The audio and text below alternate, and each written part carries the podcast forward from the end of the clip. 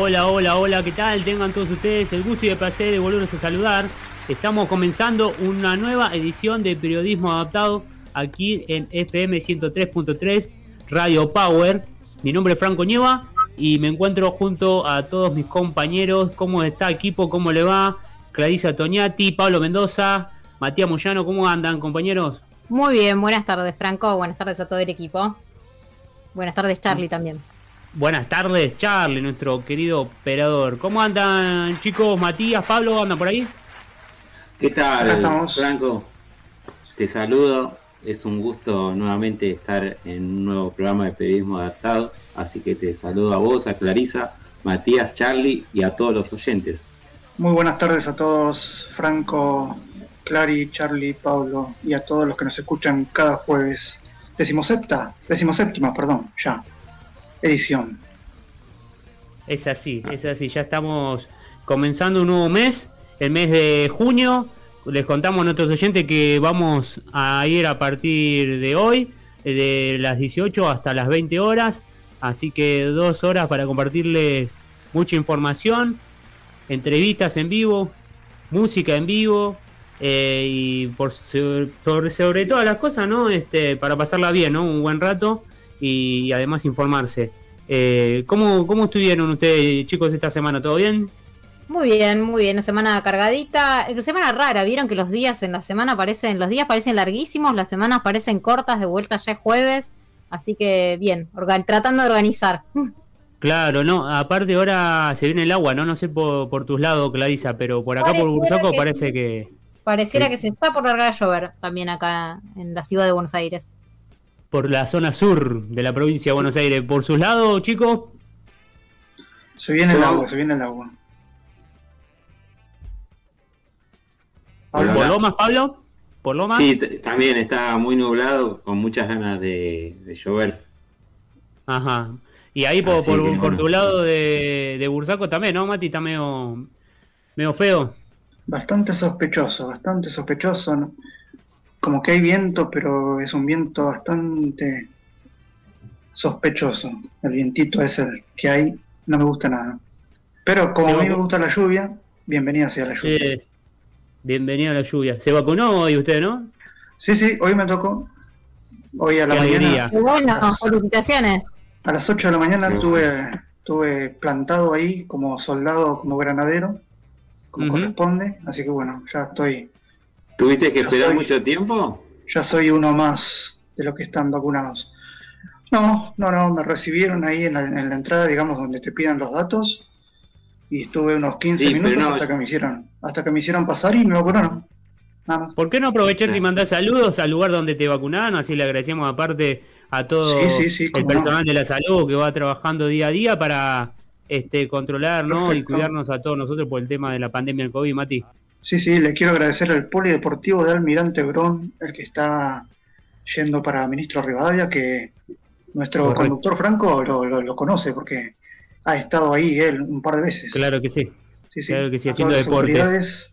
que están haciendo un excelente trabajo y hoy estuve charlando, va, charlando unos segundos con, un par de ellos, con, los que están ahí eh, monitoreando todo el asunto y bueno, están haciendo un mm. excelente trabajo, sobre todo acá en Almirante Brón, que está yendo casi brillante la, campaña. Igual, Mati... La, campaña de vacunación está siendo muy buena, muy efectiva. Y bueno, alentamos a que todos que puedan vayan y se vayan anotando para, para hacer llamados para la vacunación, que estamos esperando todos. igual, Sí, Pablo. No, que yo me refería igual si desde que te inscribiste hasta que te llamaron, si tardaron mucho. Pasó mucho tiempo. Sí, dos meses más o menos. Pero, pero, pero, pero, pero, ¿cómo? Dos meses y medio, más o menos. Bueno, pues yo estoy no, Esperemos que me llame también. ya, el único, el único vacunado hasta el momento es Matías. el único, hasta el momento. ¿Y Charlie, ¿Y Charlie que de la tercera no está vacunado todavía? Qué raro, ¿no? No dice todavía. ¿Qué, qué, mm? a, los de Boca no lo vacunan ya están vacunados los de Boca. Bueno, aparte. Ay, ay, ay. Si quieren les puedo contar cómo se viene el pronóstico que estábamos hablando de la lluvia. Por bueno, favor, si Clary, están afuera, pone, con paraguas, por favor. Pone orden, por favor, Clary. Sí, sí, sí, vamos, porque... ¿Se vacunó usted, Charlie? Se ponen a hablar del equipo y... No te agrada eso. Y esto no puede ser. Señor, lo Pará, pará, pará. ¿Se vacunó? Todavía no, no me tocó el turno. Yo estoy anotado desde febrero y todavía no, sin novedad. ¿Y la academia? ¿Qué pasó con la academia? Adelante, adelante, Clary. Bueno, seguimos con el clima, Clarice. Vamos con el clima. Para hoy va a seguir nublado. Las temperaturas se vieron que está raro, porque está como caluroso, pero la máxima va a ser de 14 grados, que creo que ya llegamos a esa. Mañana por la tarde, noche, se va a alargar un tormentón, así que por ahí la lluvia aguante hasta mañana. Va a ser mucho frío. Sábado también lluvia, el domingo empieza recién a salir el sol, así que bueno. Bastante frío, mínimas de 14, máximas de 15, así que abrigarse y a comer tortas fritas este fin de semana. Genial. ¿A qué número nos pueden este, mandar sus mensajes nuestros oyentes, Clary? Sí, por supuesto, a todos los que están escuchando nos pueden contar qué andan haciendo, qué están merendando y si está por llover o no en su localidad al 11 25 69 97 43. También pueden buscarnos en nuestras redes como Periodismo Adaptado en todas YouTube, Facebook, Instagram, Twitter y también en Spotify. Y también pueden comunicarse a través de la app de la radio que es Radio Power ARG o a través del Facebook Radio Power. Muy bien. Les contamos también a todos nuestros oyentes eh, que se queden ahí del otro lado porque vamos a tener un programa lleno de información estas próximas dos horas. Recuerden, como dijimos al principio, vamos hasta las 20 a partir de hoy, todos los jueves de 18 a 20, uy, estoy medio trabado chicos hoy, de 18 a 20 horas todos los jueves por FM 103.3 Radio Power.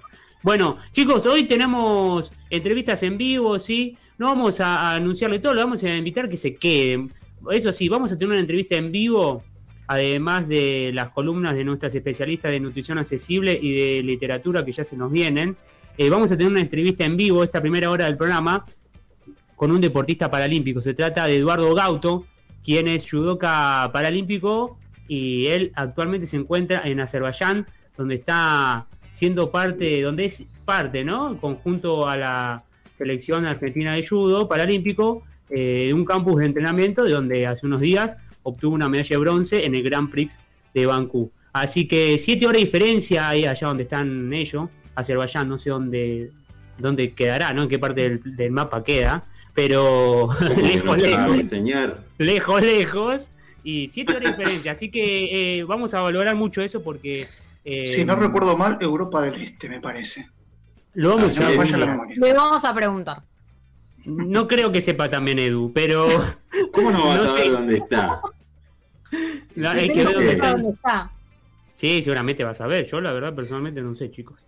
Pero bueno, eh, los invitamos para que se queden en esta primera hora. Sí, vamos a tener mucha información como siempre. y después. Y, y, después. Y después le vamos contando qué es lo que se nos viene. Vamos a escuchar si les parece.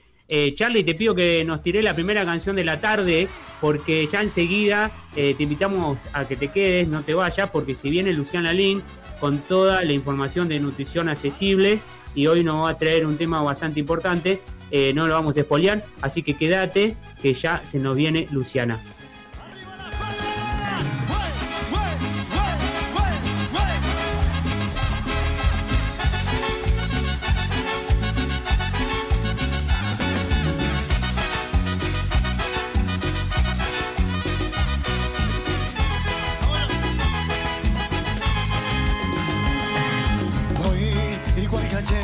Estoy aquí frente al mar esperando por ti. No tardes más, por favor, que me desespero sin ti. Sabes bien, corazón, lo que significas en mí. Que cambié por ti, comentar. Que vivo pendiente de ti si no estás, no soy feliz. Sabes bien qué significas en mí, corazón, ven a mí que me desespero por ti. Dicen que como te quiero tanto. Yo que tuve tantos amores, seguro me has embrujado.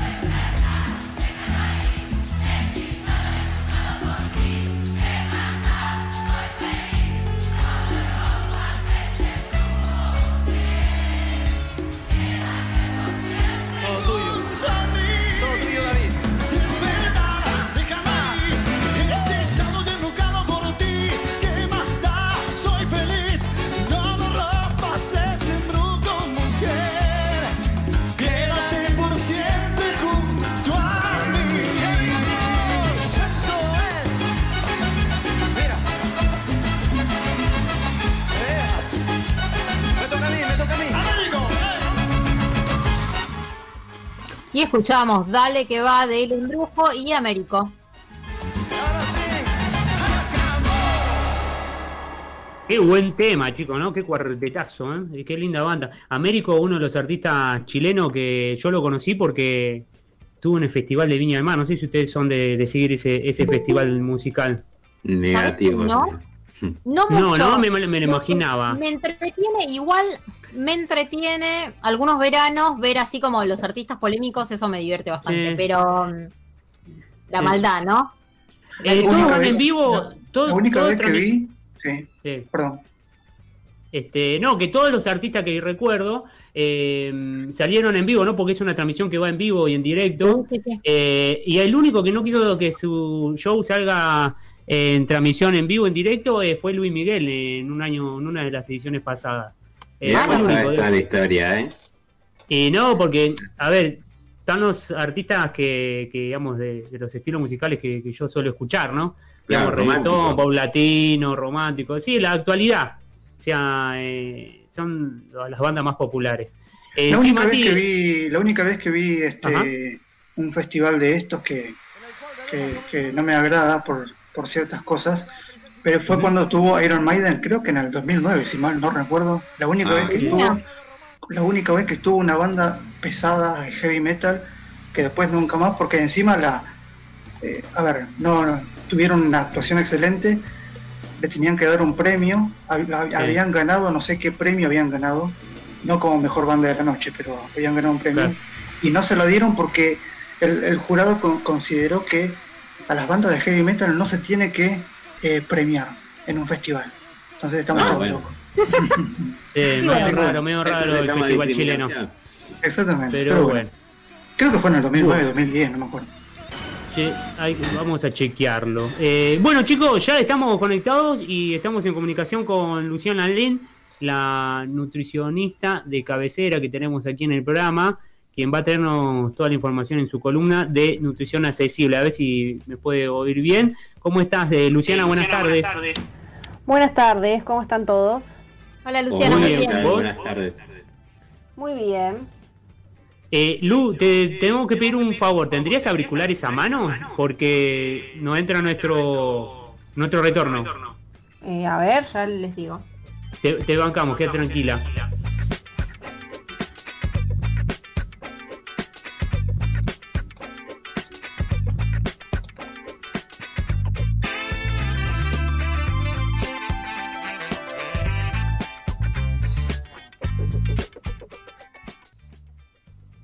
Bueno, mientras le vamos contando que recuerden que como siempre eh, nos pueden encontrar en todas nuestras redes sociales como Periodismo Adaptado en Facebook, Twitter, Instagram y en, también en nuestras eh, plataformas, ¿no? En las plataformas, mejor dicho, no, no son nuestras, pero en las plataformas de YouTube y Spotify también nos encuentran como Periodismo Adaptado, que ahí podemos escuchar todos nuestros programas. Claro, ahí pueden, pueden revivir todos los programas y... Señor conductor, ¿no quiere adelantar nada? ¿Alguna sorpresa?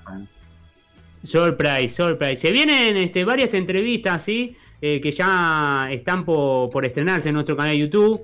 Eh, hablando justamente de judo paralímpico, eh, ya se va a estrenar este, en el día de mañana la entrevista que le, le, realizamos a las judocas paralímpicas Laura González y Nadia Bogiano, quienes estuvieron hablando con nosotros en vivo y en directo de allá también, ¿no? De, Azerbaiyán. Eh, así que se encuentran junto Edu Gauto. A ver si ahí ya Luciana nos puede escuchar. Ahí ustedes díganme si me escuchan a mí. Perfecto. Ahora, estamos bien. Bueno, ¿cómo estás, Lu? ¿Todo bien? Bien, todo tranquilo. Bueno, nos alegramos. Eh, después ya pasó un mes, ¿eh? De que hablamos la última vez. Pasó bastante tiempo. Eh, ¿qué, no, ¿Qué tema nos traes para contarnos en el día de hoy? Bueno, hoy les voy a contar un poco de la enfermedad celíaca. No sé si escucharon. Sí, a ver. Sí. Bien. Bueno, les cuento un poco, ¿sí? Primero vamos a, contarle a los oyentes qué es la enfermedad celíaca, porque a veces escuchamos, pero no sabemos bien qué es lo que pasa con la enfermedad celíaca, ¿sí? Em, es una afección del sistema inmune, del sistema inmunitario, nuestro sistema de defensas del cuerpo, eh, en la que hay personas que tienen esta enfermedad que no pueden consumir gluten. ¿Por qué? Porque ese gluten daña su intestino delgado. Bien, el gluten es una proteína que está presente en algunos cereales. No sé si los escucharon, los cereales TAC, que es trigo, avena, cebada, centeno. Vieron que a veces en los paquetes encontramos este logo que es como una espiga de trigo que está tachada, que dice alimento sin TAC. Bueno, ese alimento no tiene gluten. Bien. La enfermedad celíaca tiene un montón de, presentaciones. Podemos tener personas que tengan mucha sintomatología, personas que tengan algunos síntomas y personas que no se enteran que tienen celiaquía hasta que se les hace un examen, ¿sí? Eh, o que se dan cuenta eh, o los médicos pueden empezar a pensar que hay una celiaquía ahí por otros síntomas que no son los, los clásicos o característicos de esta patología. ¿sí? En general, estas personas suelen tener vómitos, náuseas, diarrea, em, calambres o dolor abdominal, ¿sí? Eh, los que no son, los, síntomas que no son tan típicos, eh, digamos que, no están tan presentes, em, sería el cansancio general o la pérdida de peso que a veces nos puede indicar que hay una celiaquía. ¿Por qué? Porque lo que pasa es que el intestino se va dañando y pierde la capacidad de absorber todos los nutrientes. Entonces, nosotros comemos pero el, intestino no puede absorber y no tenemos energía. Por eso se ve reflejada la pérdida de peso y también esto del cansancio general. ¿sí? Em, ¿Cuál es el diagnóstico que se hace para saber que realmente tenemos celiaquía? Es, lo primero es, son los síntomas. Vas a la consulta con el gastroenterólogo, que sería el médico eh, pertinente en este área, y le contás tus síntomas. ¿sí? Entonces el, el médico te va a mandar a hacer un análisis de laboratorio para que en sangre se dosen ciertos parámetros. Si esos parámetros en sangre dan positivo, lo siguiente que se hace es una endoscopía con toma de biopsia. ¿Qué es esto? Ingresan una cámara por la boca, una cámara muy chiquitita, ¿sí? Eh, que va recorriendo todo el, el sistema digestivo hasta que llega al intestino y pueden, con las imágenes, evaluar si hay daño o no. Y ahí toman una pequeña muestra de ese tejido que después se analizan. Si esa biopsia da positivo, tenemos enfermedad celíaca. ¿sí?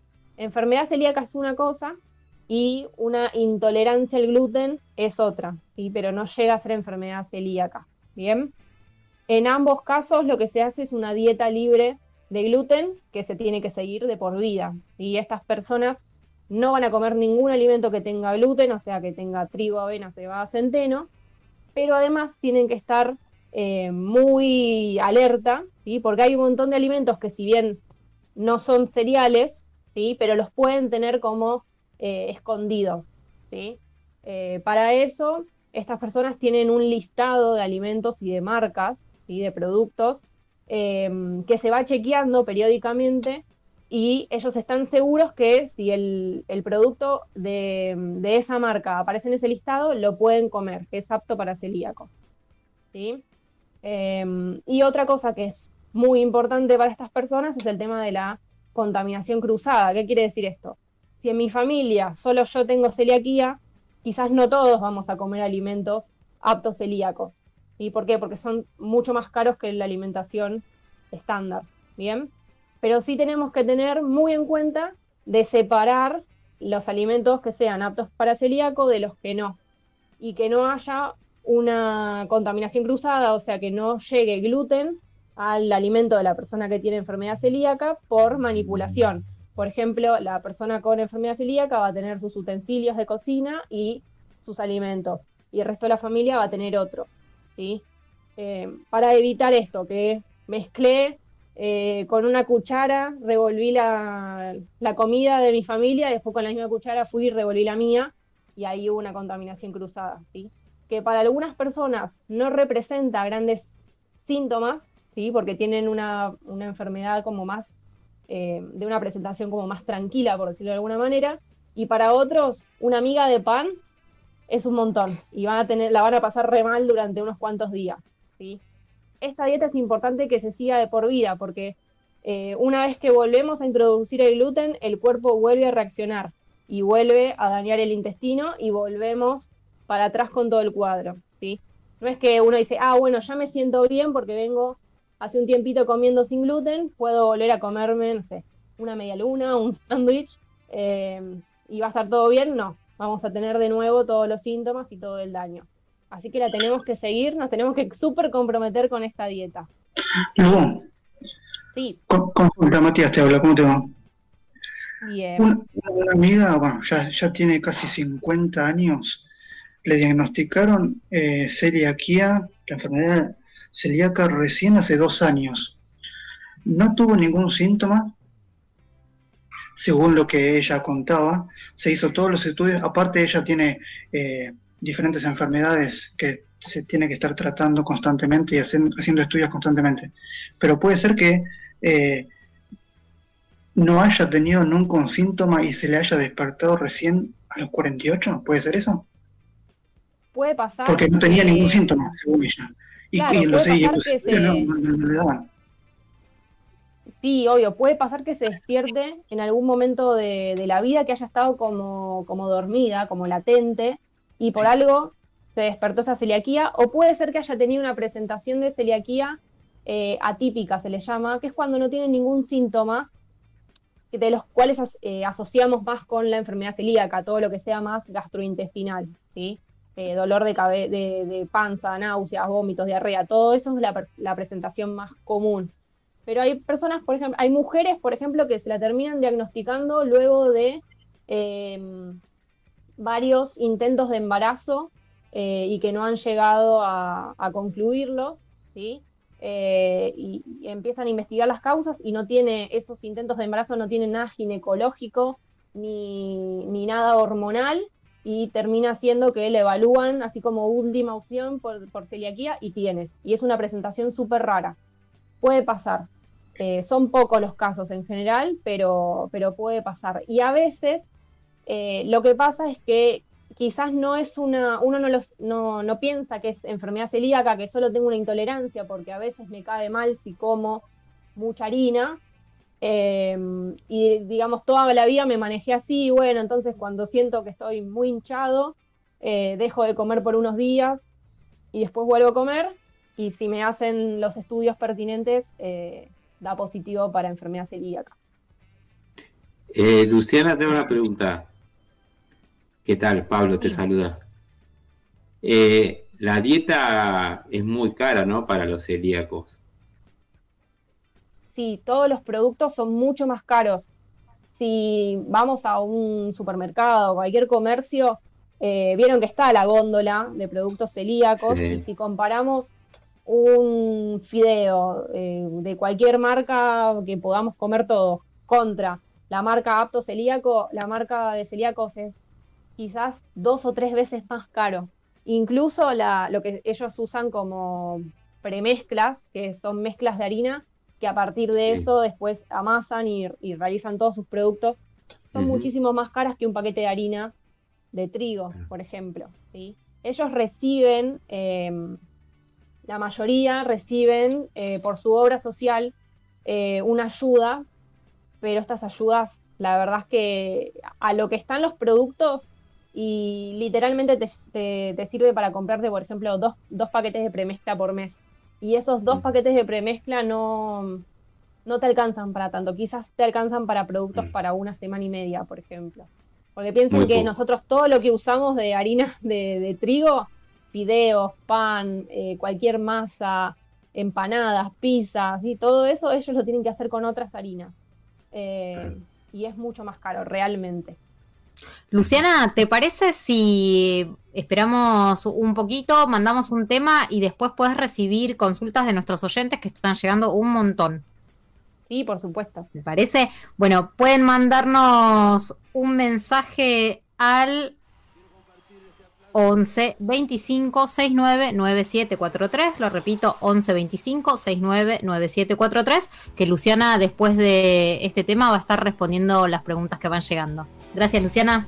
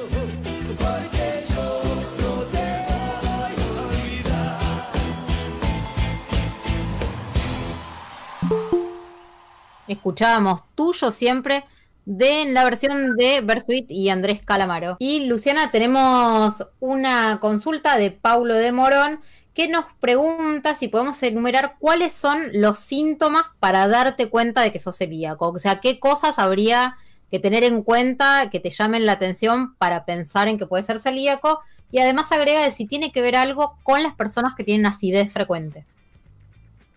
Bien, bueno, los síntomas, digamos, como para estar alertas o asociarlos a una posible enfermedad celíaca son náuseas, vómitos, diarrea, dolor abdominal, o sea, dolor de panza o calambres eh, en esa zona.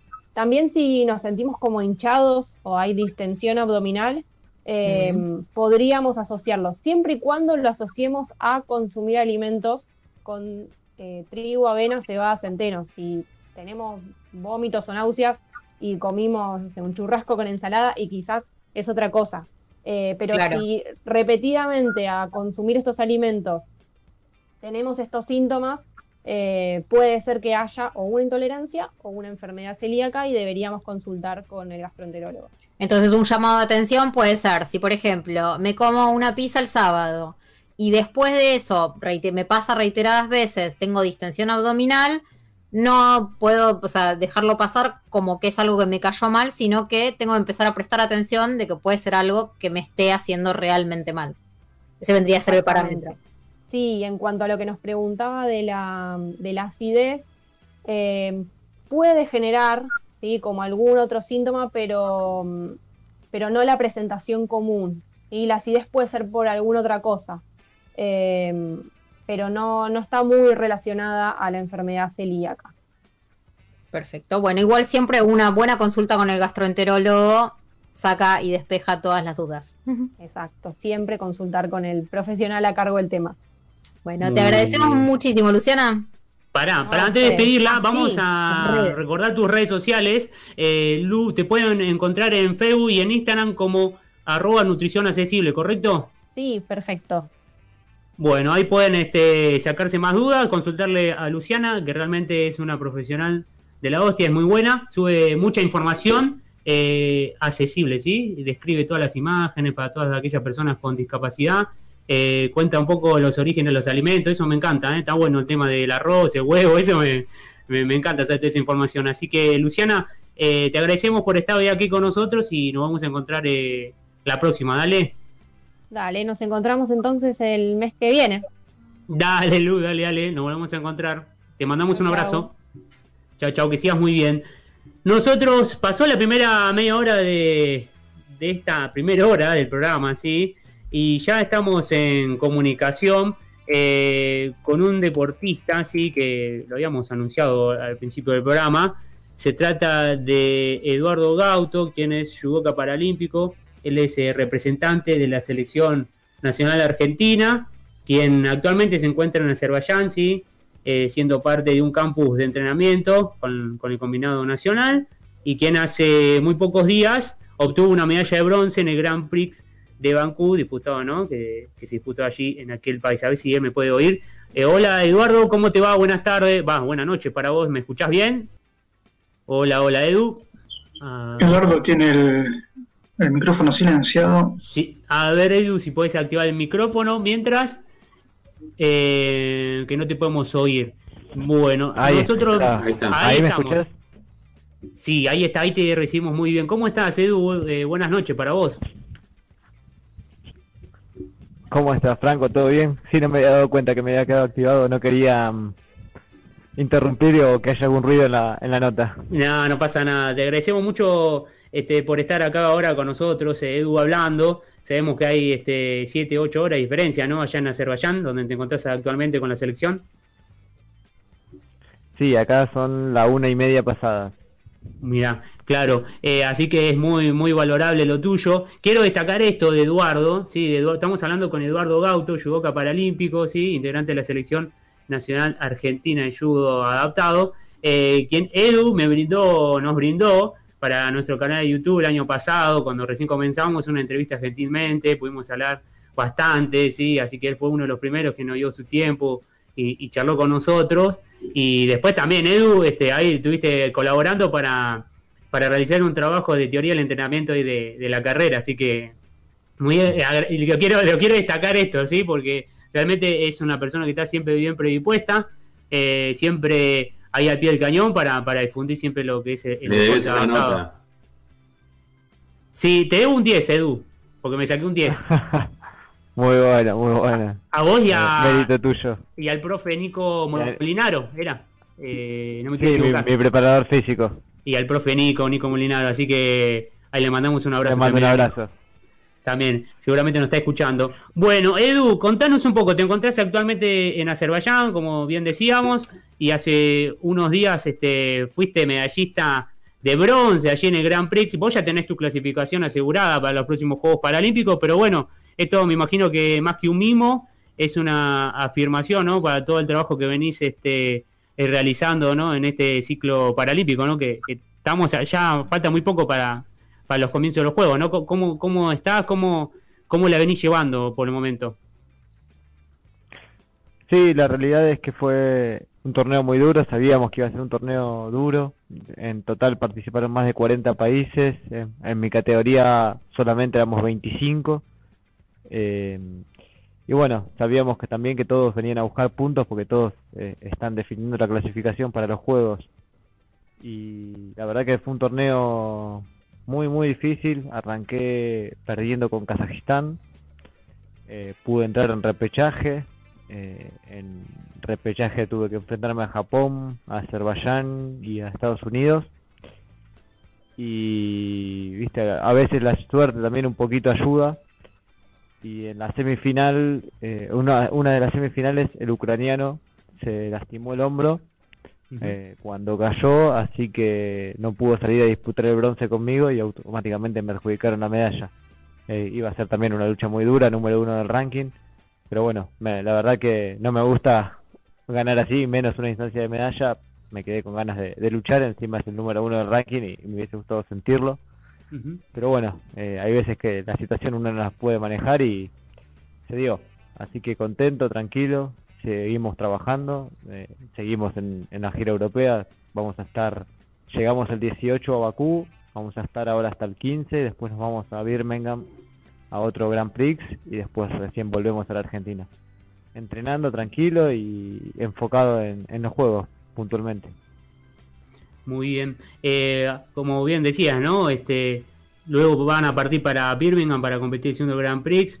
Este, me imagino que, tanto para vos y para todos este, eh, los chicos que, integran la selección eh, están buscando, ¿no? Este, bueno, vos, como bien decíamos recién, sos el único que tiene la clasificación asegurada eh, por el momento para los juegos, pero bueno, ahí está. Contanos un poco este, quiénes, quiénes más se viajaron con vos ahí a, los Grand Prix, así mencionamos a todos. Sí, la delegación, en total somos ocho en la delegación, están los profes Guillermo Traba y Walter Suroptim, y después tenemos en tres chicas, a Rocío Ledesma en 52, a Laura González en 57 y a Nadia Bogiani en Nadia Bogiano, perdón, en, en 63 y en los varones está David El Yaca Gómez en 60, Fabián Ramírez en 73 y yo en 66. ¿Qué tal, Eduardo? Pablo te saluda, ¿cómo estás? Un gusto tenerte en el programa. Eh, decías que, bueno, que empezaste con el pie izquierdo ahí en Grand Prix de Bakú contra el representante de Kazajistán. Eh, contame en qué fallaste eh, en, esa, en esa pelea por la cual perdiste después. Eh, la verdad que un, un, chico nuevo no lo tenía en la categoría, venía por lo que después estuve investigando, o bueno, lo que investigamos previo a la competencia, él estaba luchando en 60 y se pasó, y la verdad que tuvo un agarre, una forma de, dominar el, kimono muy agresiva, yo pensé que lo iba a poder controlar, pero la verdad que lo resolvió, no sé si fue una falla o una virtud de él, pero bueno, eh, la realidad es que ahora ya eh, con este tiempo de, poder analizarlo, de poder rever el torneo. Estamos trabajando tácticamente todos los días eh, para poder resolverlo. Pero creo que fue una virtud de él, muy explosivo, muy efectivo y la verdad que me, superó. No, puedo decir que fallé o que me pudo puedo reprochar algo porque la verdad que me, ganó bien y también eso hay que destacarlo cuando uno es superado, eh, hay que reconocerlo y, trabajar para mejorarlo, no para no, no reprochárselo para para ¿Te agarró, por, ¿Te agarró por sorpresa por ser nuevo, se podría decir? No lo eh, tenías muy bien estudiado. por, ser, por ser nuevo, eh, tiene una forma rara que no todos los judocas luchan, la utilizan. Y, bueno, en el momento hay que estar ahí y resolverlo en fracciones de segundos. Y no lo pude resolver, lo, resolví dos o tres veces. Pero bueno, en la que lo pudo resolver él, eh, me tiró y bueno, ya no pude hacer nada. Y ya mirando lo que se viene Birmingham, eh, ¿cómo te estás preparando eh, físicamente y, y de lo anímico?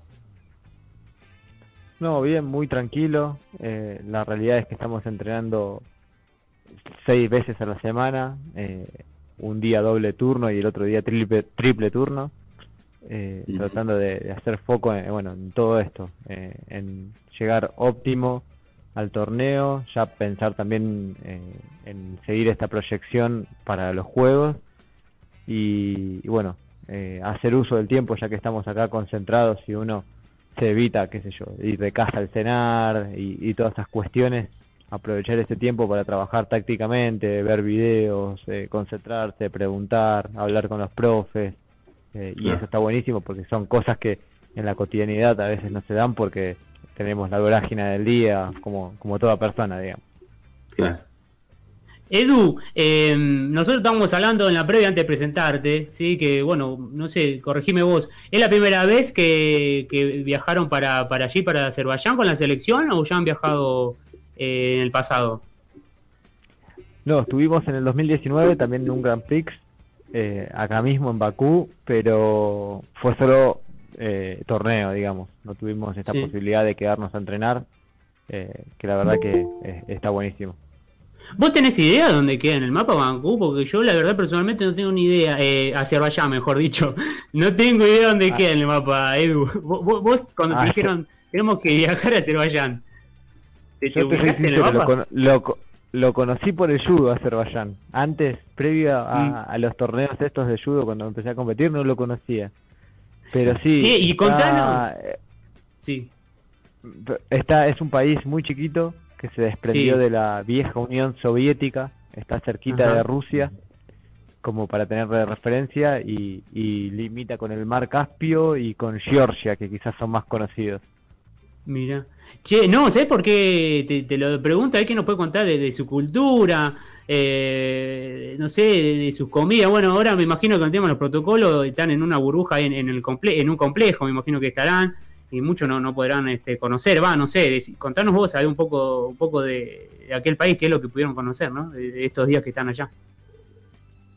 No, la realidad es que estuvimos en Bakú eh, una semana, que fue durante el tiempo que se realizó el torneo, y estuvimos en el hotel, eh, manteniéndose en burbujas hasta que competimos y, después de la competencia directamente nos trasladamos a una ciudad en las afueras, de un centro de entrenamiento, en Gol, Golgoil se llama la ciudad, eh, y para que te des una idea es como decir, no sé, Mendoza, Bariloche, un lugar con colinas, eh, la verdad que bastante alejado de todo. Y acá es un muy muy buen lugar para venir a, concentrarse. Lo que me llamó la atención es que el año pasado, eh, por un conflicto, si se quiere creo que histórico, Azerbaiyán estuvo en guerra con Armenia y una de las ciudades en disputa fue justamente esta, Golgoil. Ah, bueno. Así que cuando me enteré me llamó poderosamente la atención. Están atentos, ¿no? ¿Se escuchan una, una sirena, algo? no, me imagino que no, no, pero mm, ¿cómo, ¿y cómo está todo el tema ya del tema del COVID, por lo, por lo que podés percibir, por lo que te cuentan? Eh, ¿Hay eh, muchos casos de contagio? ¿Qué, ¿Qué onda por ahí? No, la verdad que se, por lo que pude hablar, ¿no? También porque no muchos dominan el inglés, Eh, y yo la serie tampoco lo domino. Eh, muy, muy tranquilo, muy bien manejado. se estima que hay alrededor de 200 casos por, por día. Y es más, nosotros vinimos el 18 y el lunes siguiente a, nuestra llegada, acá liberaron el uso, o mejor dicho, dejó de ser obligatorio el uso de los tapabocas o los barbijos. Así que están prácticamente saliendo de la pandemia. Eh, gran parte de la población está vacunada, entonces ya van teniendo una reapertura de casi todas las actividades. Nosotros por una cuestión, digamos, de que venimos de otro país y que nos vamos, vamos a seguir viajando y demás, estamos eh, ajustados a los protocolos, ya nos hisoparon desde que estamos acá cinco veces, pero bueno, eh, parece que no, pero tenés esa tranquilidad de que no tenés que estar tan pendiente de la pandemia como, como en Argentina. Claro. Edu, como para ya ir cerrando y agradeciéndote y, liberándote, ¿no? vamos a, a, recordarle a nuestros oyentes, ¿sí? si te enganchaste recién y estás del otro lado, eh, estamos hablando con Eduardo Gauto, judoka paralímpico, quien actualmente se encuentra con la selección en Azerbaiyán, siendo parte de un campo de entrenamiento y quien en unos días eh, van a estar viajando para Birmingham, hacia Inglaterra, para competir eh, en un segundo Grand Prix, donde allí buscarán este, algunos integrantes de la selección, su, su pasaporte, su clasificación a los próximos Juegos Paralímpicos de Tokio. Bueno, Edu ya está clasificado. Eh, Edu, danos un, título, dejanos un título, algo para, para Tokio, algo, no sé, ¿qué, qué, qué soñás? Eh, ¿Qué esperás que, que, pase en Tokio? La verdad, eh, no sé, yo me preparo por lo menos para, para lo mejor. sé que son unos juegos raros, fue un ciclo raro, de hecho ya tiene más de un año, más de un año de, de lo que es la cotidianeidad. Pero bueno, la verdad que confiado, eh, tranquilo de que el, trabajo que estoy haciendo es lo mejor que puedo hacer y ojalá ojalá se dé ese, ese, día siempre digo en la categoría somos todos parejos hay uno o dos que pueden ser los, Roger Federer para por compararlo con algún deportista conocido de elite pero bueno después eh, todo se da dependiendo de cómo nos levantemos ese día y cómo se dé el sorteo eh, todos cualquiera le puede ganar a cualquiera, entonces eh, tratar de estar concentrado y hacer lo mejor, lo mejor posible ese día. Eh, Muy bien. Mi sueño, mi idea es poder sumar al podio, así que eh, trabajo para eso. Muy bien. agradeciéndote, Edu, y lo último ya, ¿cómo, cómo le vienen llevando la convivencia ahí? Bastante día con, con los chicos la, de, la, de, la, de la selección. Mira, estamos en una cabaña todos juntos, una cabaña grande para ocho personas que a diferencia de lo habitual que vamos a un hotel, cuando llegamos, personalmente pensé, dije acá el tercer día ponemos un tatami en el medio. Y se agarran todo el cogote. Pero la verdad que venimos realmente bien, eh, impecables, no, no me puedo quejar, es un muy buen grupo, eh, la pasamos bien, más allá de, todo el estrés deportivo, así que en ese sentido no, no me puedo quejar, muy muy contento. Muy bien. Bueno, Edu, te deseamos el mayor de los éxitos a vos y a todos los integrantes de la selección eh, de judo paralímpico de nuestro país. Así que un abrazo enorme, te agradecemos mucho por estar hoy aquí hablando en vivo con nosotros y bueno, vamos a estar atentos a las noticias del judo paralímpico, ¿no? De, de la Argentina. Dale, genial. Sí, yo te pido que quizás también nos pueden seguir a través de la página de Judo Paralímpico para generar difusión y bueno, sabemos que también ustedes van a estar ahí al pie de cañón para ir informando cómo, cómo nos va yendo. Claro que sí.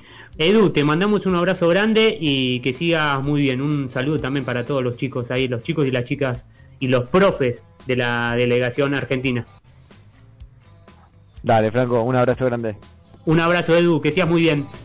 Nosotros, chao, chao, Edu. Nosotros seguimos aquí en Periodismo Adaptado. Vamos a seguir con mucha más información, como siempre, lo tenemos acostumbrados, porque ya está en comunicación con nosotros nuestra columnista especialista en, literatura, Luz Ríos Iribarne. A ver si Luz nos puede escuchar. Buenas tardes. Hola, buenas tardes.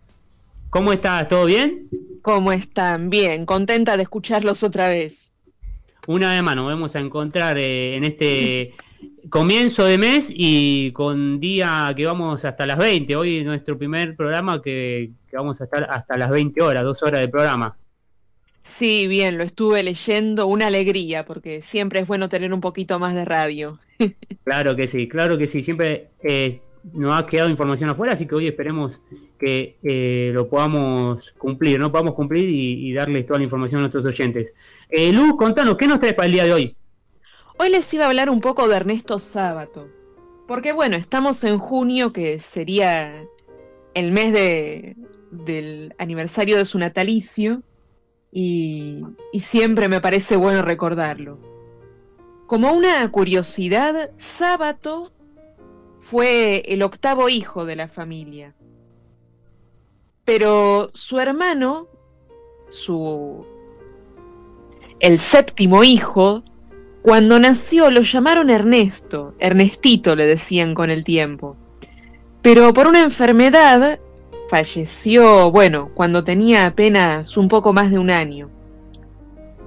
Y al poco tiempo, digamos a los días de haber fallecido, la madre se enteró de que estaba embarazada otra vez. Ahora sí, de el Ernesto Sábato que conocemos. Y era tradición en ese momento pasar el nombre de un hermano fallecido. Ahora es curioso, Ernestito el hermano mayor que falleció de Ernesto Sábato, había nacido el 23 de junio. Y del sábado que conocemos, se sabe que nació entre la noche y la madrugada del 23 al 24.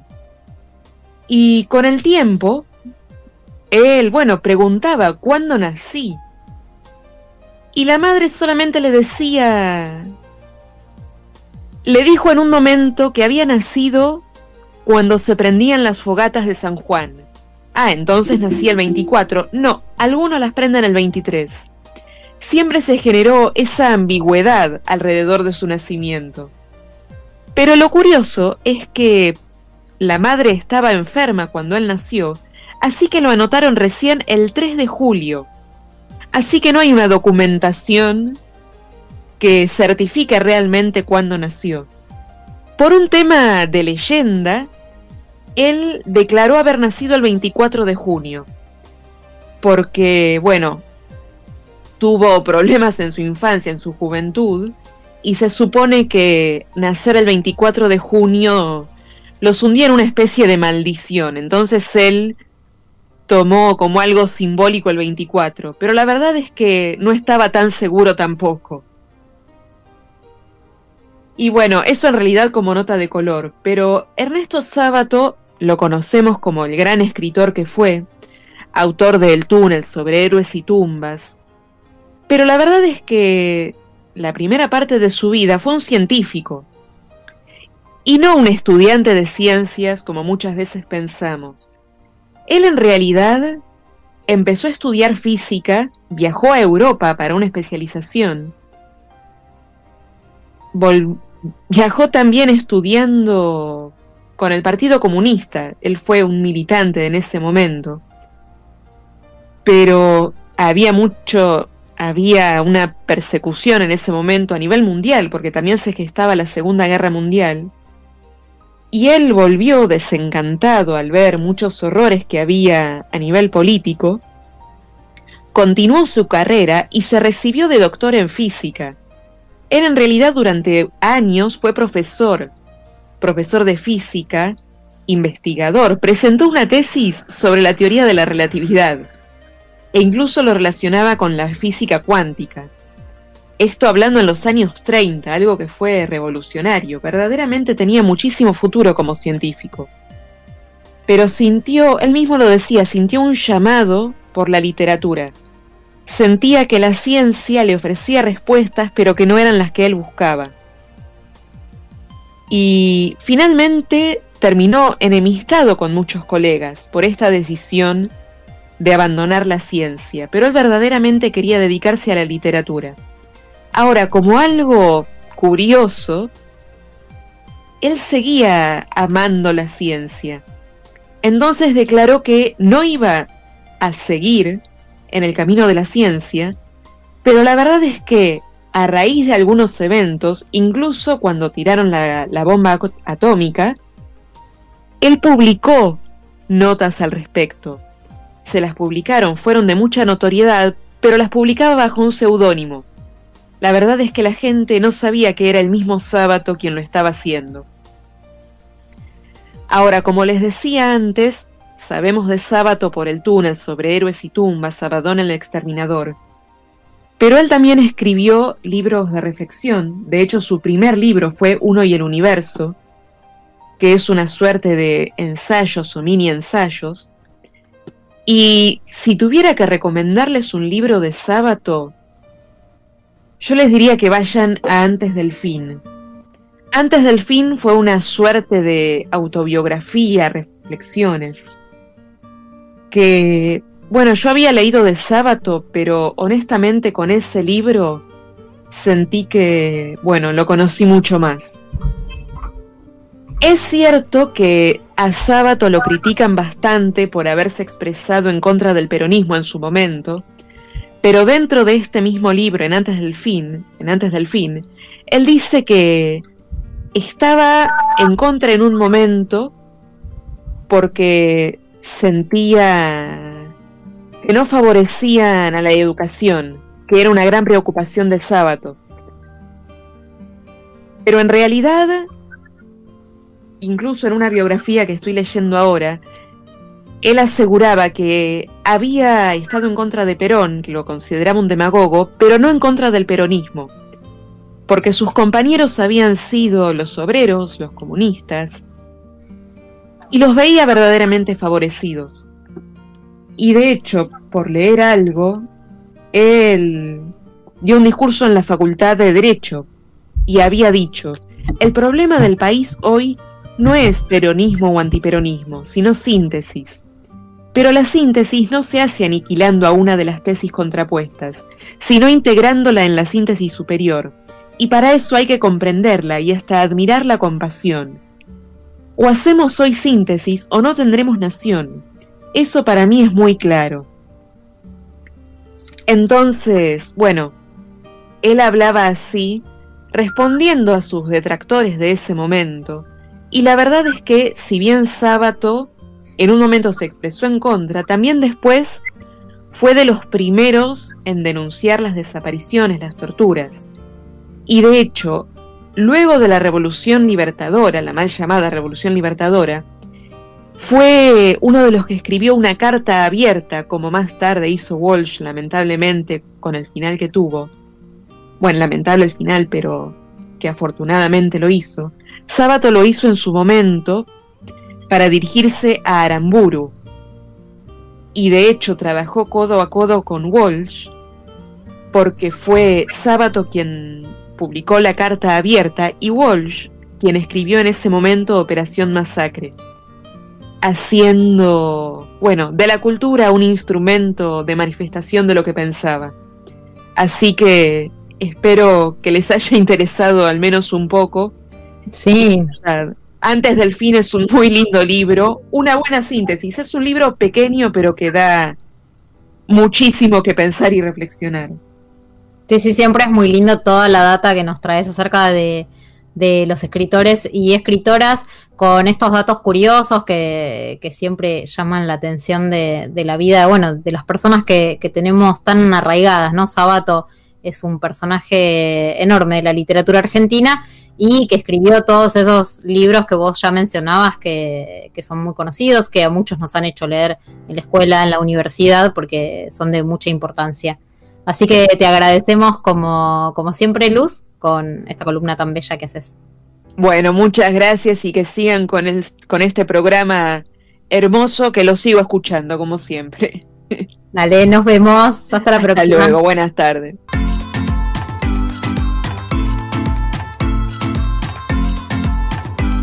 Son las 7 con 2 minutos. Y aquí comenzamos con el picadito de noticias del deporte paralímpico. Pablo. Sí, ¿Qué tal? Bueno, empezamos primero con fútbol 5 para ciego masculino. Estamos hablando de los murciélagos, nuestra selección argentina. Están a un paso de la gran final del Grand Prix de Japón. Hoy a la madrugada empataron 0 a 0 con Japón y ahora, si el viernes eh, con solo empatar eh, contra España, estarán disputando el partido definitorio el día sábado. Recordemos que están segundo eh, con 7 puntos. Recordemos que sus dos primeras presentaciones fueron con triunfos. El domingo derrotaron a Francia por 1 a 0 y el lunes le ganaron 4 a 3 al seleccionado de Tailandia. De esta manera siguen con el pie firme en busca del tricampeonato. Para canotaje, Ariel Atamaniuk se quedó con la plaza a Tokio y será el segundo argentino de la disciplina. El misionero confirmó su condición como el mejor argentino en la categoría BL3 200 metros al quedarse con el selectivo nacional. Atamaniuk, que había conseguido la plaza argentina para Tokio 2020, tras finalizar el cuarto en la Copa del Mundo de Hungría hace una semana, venció en la competencia interna a Nicolás Crosta. De esta manera quedaron determinados los dos representantes del paracanotaje para los Juegos Paralímpicos, ya que Atamaniuk se suma a Lucas Díaz Aspirós, quien ya tenía su lugar asegurado. Vamos con tenis eh, en silla de ruedas. El argentino Gustavo Fernández se quedó por el abierto de Letouquet. El tenista actual número 2 del mundo del tenis de silla de rueda nuevamente gritó campeón en este año. Fue tras vencer en la final al japonés y número uno del ranking mundial, Shingo Kunieda, en el Open de Leto Cape disputado en Francia. El encuentro decisivo por el título finalizó por doble 6-3 a favor del argentino. El cordobés ahora tendrá como objetivo conseguir su tercera corona en Roland Garros, por lo que será su segundo mayor del 2021. Por ello, eh, ya se encuentra en París mm donde mañana debutará contra el francés Pfeiffer, número 7 del mundo. Eh, recordemos que si llega a conseguir eh, salir campeón, será eh, su sexto gran slam en su carrera. Atletismo para sordos, Argentina ya tiene la cabeza puesta en el Mundial. El seleccionado de la disciplina se concentró en el CENARD ya pensando en el Mundial que se realizará en la ciudad polaca de Lublin en agosto. Algo histórico es que por primera vez la Argentina tendrá representantes en esta competencia. Tres atletas ya están clasificados. Gonzalo Rivero, velocista en los 100 metros. Caín Arufe, lanzador de jabalina. Luis Julisa Pineda, lanzadora de jabalina también. Adrián Argüello además convocó a Vladimir Becker, Virginia Gorostiaga y Tomás Plaini. La idea es que estén preparados físicamente porque ahí se libera una de las plazas más en el Mundial pero es algo que aún no está definido. Vamos ahora con, eh, porque los atletas con síndrome de Down ya tienen su federación. Los paratletas con la discapacidad del síndrome de Down tendrán su propia federación. Será la FADA SD, Federación Argentina de Deportes para Personas con Síndrome de Down, y es la primera a nivel mundial.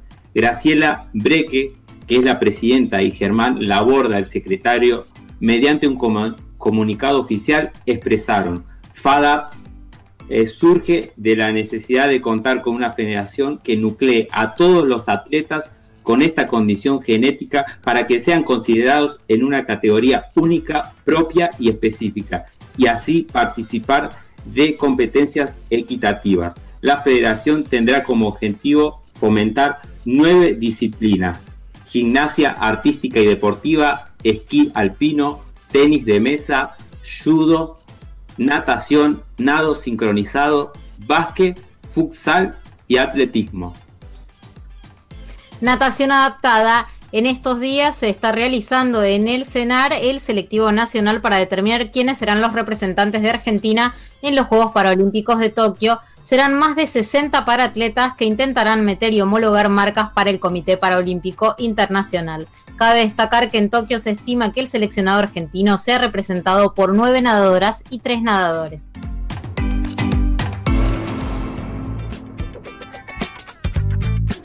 Muy bien, muy bien. Ahora la siguiente entrevista está auspiciado por si tenés productos, si querés productos de limpieza para tu ropa o para tu hogar, elegí Baikal Química, calidad, buen precio y además te lo llevan a la puerta de tu casa. Consulta por productos y zonas de envío en www.baikalquimica.com.ar. Muy bien, gracias a nuestros auspiciantes, eh, que ahí siempre nos vienen haciendo el aguante. Bueno, Pablo, en el día de hoy este, nos traes una entrevista en vivo, sí, muy interesante, ¿no? Seguimos con un poco de literatura, ¿no? ¿De qué se trata? Así es, porque tenemos el, agrado de poder eh, entrevistar a Santiago Solans, él es periodista, fotógrafo, escritor, director del diario de Carlos Paz, eh, fundador también de Peperina Phil. Así que eh, te saludo, Santiago. ¿Cómo estás? ¿Todo bien? Hola, Pablo, ¿cómo estás? Un saludo también para todo el equipo y para la, audiencia. Bueno, bueno, eh, más que nada eh, te queríamos hacer la entrevista porque el año pasado, a mitad del año pasado, junto a María Florencia Santillán, sacaron un ebook, o sea, un libro digital llamada Maldita lisiada, ¿sí? Contanos básicamente eh, cuál es la idea central del libro, este libro ¿no? que, va por el lado de la inclusión y la eh, accesibilidad. Sí, eh, Maldita Lisiada, nosotros decimos que es un ensayo biográfico escrito por dos narradores. por supuesto, Florencia lleva la, voz cantante, si se quiere, porque es, su, historia de vida. Pero pero no, no, buscamos que fuese un libro de, autoayuda o, un relato de, una historia individual, sino a través de sus, de sus vivencias, em, poder plantear temáticas, poder incomodar, e interpelar y, poner en, cuestionamiento esto de, la normalidad, lo normal, ¿no? Em, fue, es un libro muy intenso, como calculo es la vida de todas las personas, pero, pero con bueno los, los condimentos en particular que tiene la historia de, Flor, que, bueno, que ella es, no solo ha sido una militante política toda la, vida, y mm, ha sido, es, feminista, una militante feminista, y hoy es una em, fuerte militante por los derechos humanos. Eh, claro, exactamente, por las personas con discapacidad, por la accesibilidad, por, por la inclusión. Así que es un material muy, muy intenso, ¿no? ¿Y cómo o por qué se te ocurrió la idea de escribir este libro junto a ella? ¿Ya la conocías previamente? Contanos un poco la, historia. Bueno, yo a Flor la conocía de su militancia, justamente, ella integraba el, colectivo Ni Una Menos de, la ciudad de Villa Carlos Paz, que es donde somos los, dos. y, bueno, tenía un contacto con ella desde mi oficio, del periodismo, ¿no? De, referenciarla constantemente. Pero hace más o menos ya tres años, eh, el diario hizo, durante todo un año, sostuvo una publicación de un diario en braille, eh, del diario de Carlos Paz, pero, pero su, el, diario en braille era el título que tenía.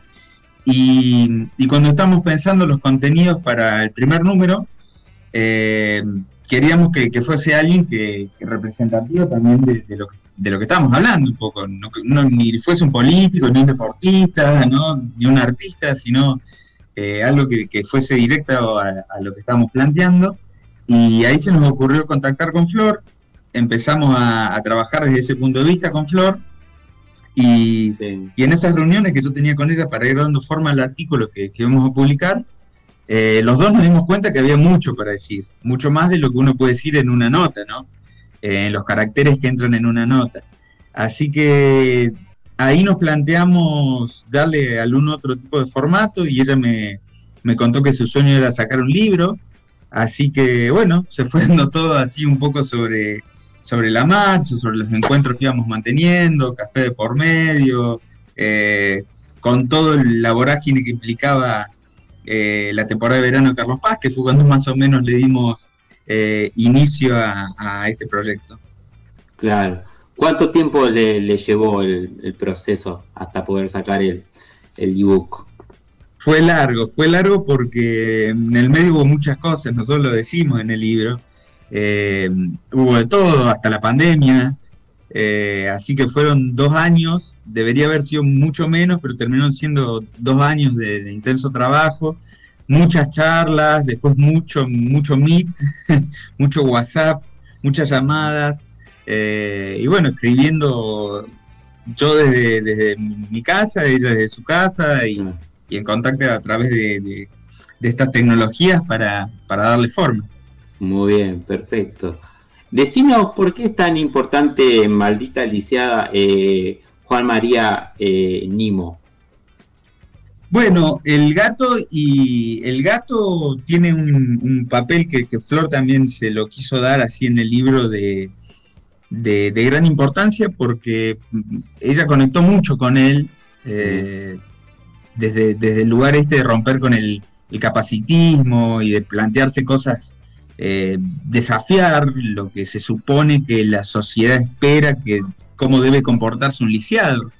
Eh, no, esta idea de, bueno, encerrate en tu casa y, y vivilo desde la tristeza y el dramatismo. Y, y ella vio que, el gato justamente lo que hacía era un ejercicio contracultural en ese sentido, ¿no? Eh, y bueno, la verdad que le inspiró mucho, yo sé que son, además son, son amigos, son muy buenos amigos, y él también tiene un afecto muy grande por ella, así que sí, por supuesto que ha tenido un rol muy importante y es un referente, ¿no? De, la, discapacidad. Claro. Eh, contanos y conta a todos nuestros oyentes, ¿no? Eh, ¿El libro se puede conseguir solamente en formato digital? Sí, por el momento sí. Uno de los proyectos que teníamos para este año, que también todo dependerá de la evolución de, la pandemia y esto que estamos viviendo, era poder sacarlo eh, también en formato papel. Eh, nosotros lo, pensamos primero en ebook como una cuestión de, de, bueno, teníamos la pandemia encima, entonces de apurar estos, estos tiempos y, que no nos pase esto de, quedarnos con las ganas. Y, para esta segunda etapa teníamos la idea de sacarlo en, papel, estamos, estamos en eso, estamos moviéndonos para eso, pero, pero bueno, ustedes sabrán, la situación está compleja y, y no hay muchas definiciones al respecto, pero el sueño que tenemos es poder sacarlo este año en papel. Por lo pronto se puede conseguir, nosotros eh, generamos un, sitio web que es malditaligea.com, que es donde, bueno, se, puede, se puede ingresar y, conseguir el libro en formato ebook. Y bueno, es un sitio también accesible porque nos interesaba que fuese, que fuese así. Eh, así que bueno, les recomiendo que si, tienen por ahí un tiempito, entren al sitio web y, bueno, puedan chusmear un poco. Está bien. O sea, es, solamente eh, por esa página que se puede conseguir. Exactamente, es malditaliciadalibro.com, que es donde está la posibilidad de, adquirirlo en formato online. Es por lo pronto lo que tenemos.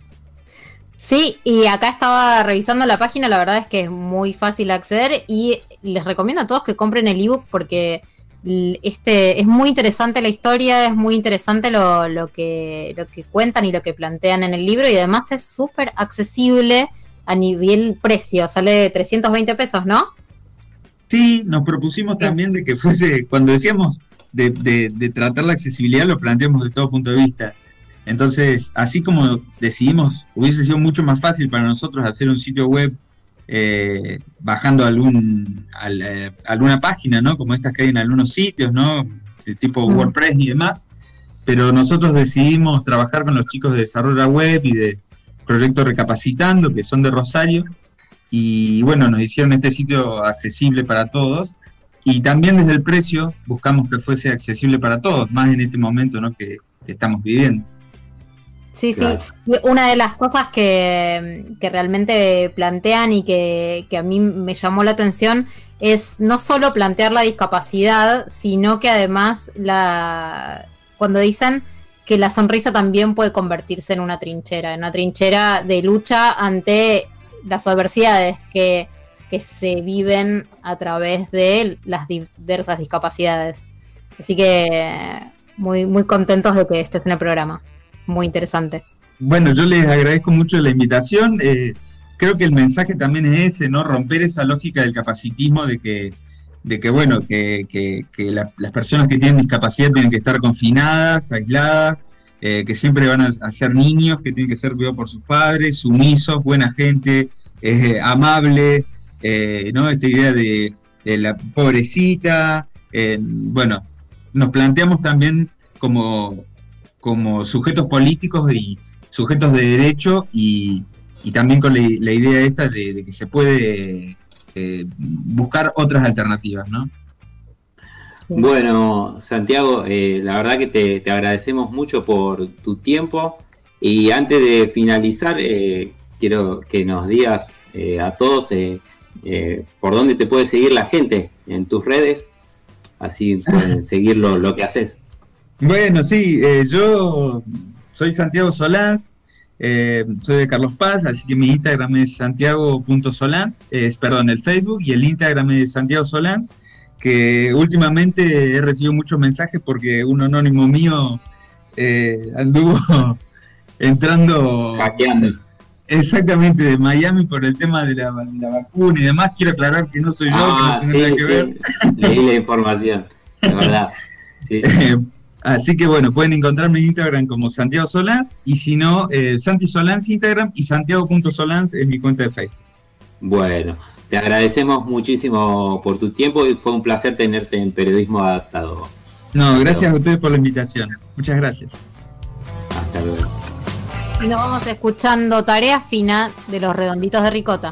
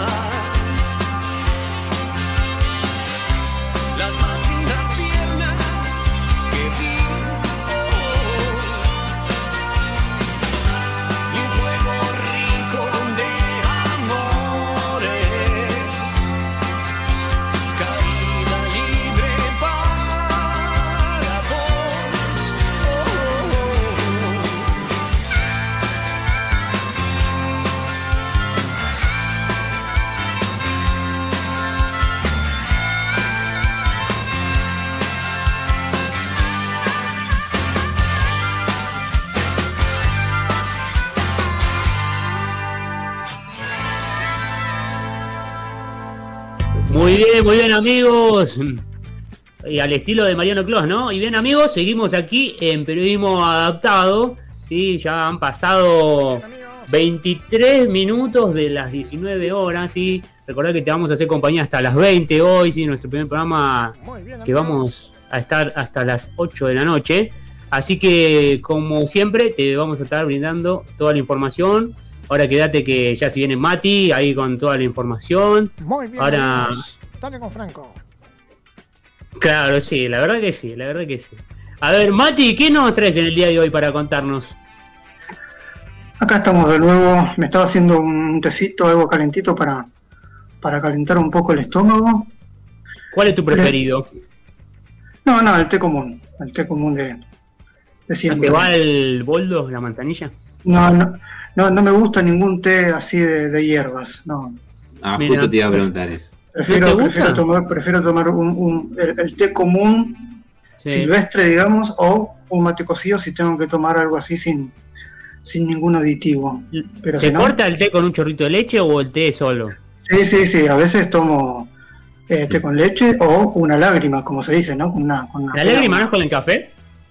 Pero, pero bueno, eh, tomo de todo, café, lágrima, té, mate cocido, lo que, lo que venga, mate cebado. Pero bueno. Mira, no, tenía el mate, pero bueno. Ahí vamos, con el té y toda la información. ¿Qué, qué me ibas a contar, Mati, hoy? Así es. Les vengo a traer tres grandes problemas al momento de pedir ayuda. Les pregunto a ustedes, compañeros míos de, de estudio de acá. ¿Cuáles piensan ustedes que son los tres grandes problemas al momento de pedir ayuda? A ver, Franco. no saber cómo. ¿Cómo, Clarín? Ayuda para cualquier tipo de actividad. Sí, bueno, me sumo a lo que decía Franco, no saber cómo hacerlo. Eh, sí, las formas, ¿no? Bien. ¿A quién, digamos, a quién pedir?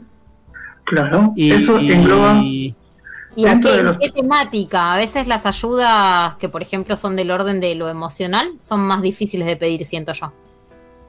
Bueno, sí, en general, a ver, ¿cómo depende, Pablo? ¿De qué depende? No, porque, bueno, hay gente que por ahí está más decidida, eh, tiene algún problema emocional y se decide rápidamente a ir eh, a hacer terapia, por ejemplo, o alguna alternativa holística. Otros eh, no le gusta y bueno, por ahí se encierran en sí mismos o prefieren hablar con sus amigos, amigas. No sé, para, mí lo mejor es buscar siempre ir a, en busca de un profesional. Está todo perfecto lo que dicen ustedes, pero a grandes rasgos hay tres grandes problemas que nadie los tiene en cuenta. Ahora, ¿qué pasa? Cuando nosotros tenemos que pedir ayuda por X razón en la vida, no importa la edad, no importa el género, no importa la situación, no importa eh, en la circunstancia que estemos en nuestra vida. Los tres grandes problemas que tenemos los seres humanos en general, no importa el país que sea, son los siguientes tres. En realidad son tres obstáculos que hay que eliminarlos de raíz. Y esos son, en primer lugar, el miedo. ¿Por qué el miedo? Porque siempre tenemos miedo de pedir ayuda. ¿Cómo que tenemos miedo de pedir ayuda, Matías? Me dicen a mí me preguntan, sí, vos Pablo decís, bueno, eh, necesito tal, a ver, necesito saber tal cosa que no sé y necesito ayuda. Vos como periodista puedes decir, bueno, voy y la pido o le pedís ayuda a Franco o a Clary, pero el, miedo, la, la, verdadera razón es el miedo que hay detrás de todo. O mejor dicho, cuando nosotros empezamos a sacar las capas de, esa, de ese pedir ayuda, en realidad tenemos miedo. ¿Por qué tenemos miedo de pedir ayuda? Porque nosotros al ser profesionales, no importa la rama que sea, no importa la actividad que ejerzamos, nosotros siempre vamos a tener miedo de pedir ayuda. Porque... Pero uno tiene que tener humildad. Y exactamente. No todos sabemos todo. Eh, ahí va el, tercer punto que es, eh, ahora, ahora lo vamos a ver en, dos minutitos, pero el, miedo radica en todo. ¿Por qué? Porque si nosotros no le preguntamos a otra persona, a un profesional o a un compañero nuestro, che, ayúdame, por así decirlo, el otro nunca va a saber que necesitamos ayuda. Y nosotros por miedo a pedirle ayuda, por miedo a no saber cómo pedirle ayuda, por miedo a, y si quedo, en ridículo por pedir ayuda, y si lo que quiero saber es una tontería, por así decirlo, pero en realidad no lo es. Porque pedir ayuda es muy importante, es para todo. Y en la parte emocional más todavía. El miedo es el primer obstáculo que hay que derribar por completo eh, al, momento de pedir ayuda. El segundo es el orgullo. A ver, el orgullo es cuando nosotros decimos, no, no necesito ayuda, nos encaprichamos con todo lo que tenemos, con todas nuestras fuerzas, decimos, no necesito ayuda de nadie ni de nada, yo puedo con todo, no me ayudes, no necesito tu conocimiento, porque te dicen así, a veces prepotentemente, y en cambio lo, que pasa, el error que, que los seres humanos cometemos es decir, bueno, ¿qué pasa si bajamos la barrera de ese orgullo? De decir, va, todas las personas tenemos orgullo. Tenemos el orgullo bueno y el orgullo malo. ¿Qué pasa cuando nosotros tenemos ese orgullo malo? El orgullo malo eh, nos lleva a ser egocéntricos o ese ego malo, esa persona egocéntrica, esa, esa parte egocéntrica que nosotros tenemos eh, como seres humanos mismos. Es decir, yo lo quiero hacer solo, yo no necesito ayuda de nadie, yo no necesito tu ayuda, yo no te pedí tu ayuda, y se enoja esa persona, sea hombre o mujer. Entonces tenemos que bajar, tenemos que sabernos que necesitamos, necesitamos ayuda en algún momento de la vida. Y en, ese, y en ese momento tenemos que dejar el orgullo a un lado y decir, mira, Pablo, necesito tu ayuda por X motivo. Eh, Clary lo mismo, Franco lo mismo, eh, Charlie lo mismo. Bajar ese orgullo y, y saber, nosotros, saber nosotros que necesitamos un apoyo, sea incondicional o condicional, ¿sí? El orgullo. Y la tercera es la ignorancia. Y la ignorancia es, creo que dentro de los tres, es uno de los, de los más débiles emocionalmente hablando porque no sabemos cómo pedir ayuda. ¿sí? Y acá hay, hay seis preguntas que se abren. No sabemos cómo pedir ayuda. Por miedo, por, orgullo, por lo que sea. No sabemos cómo pedir ayuda. Los seres humanos no pedimos ayuda. Cuando estamos mal ante una situación mal de salud, eh, en una situación laboral, en una situación de pareja, en una situación emocional, familiar, lo que sea, no pedimos ayuda. Entonces el problema radica es eh, la ignorancia, el tercer punto es, no sabemos cómo cómo pedir la ayuda. Tampoco sabemos por qué pedir la ayuda. Y mucho menos sabemos cuándo pedir la ayuda que necesitamos. O a quién pedir esa ayuda. ¿Cómo pedir la ayuda? O sea, ¿bajo qué concepto pedimos la ayuda? ¿Cómo te pido ayuda yo a, Pablo, a Clarisa, Charlie, Franco? O sea, ¿cuál es el fundamento verdadero de pedirte ayuda por algo? O sea, no podemos, ¿no? porque digamos, ahí radica esa ignorancia, porque no manejamos estos, estas seis preguntas claves de, de el tercer obstáculo que es la ignorancia en sí. ¿Cómo pedir la ayuda es el quinto? ¿Y cuánta ayuda pedir? O sea, una vez que yo obtengo tu ayuda, Pablo, por ejemplo, ¿qué hago con esa ayuda? O sea, ¿qué hago? ¿Cómo, cómo, ¿Cómo materializo, cómo resuelvo mi problema con la ayuda que vos me diste? Ya sea que vos me hayas dado una ayuda profesional o me hayas dado una ayuda de, eh, de tu amistad, por ejemplo. Por X razón, por X motivo. Necesito tu ayuda para solucionar un tema.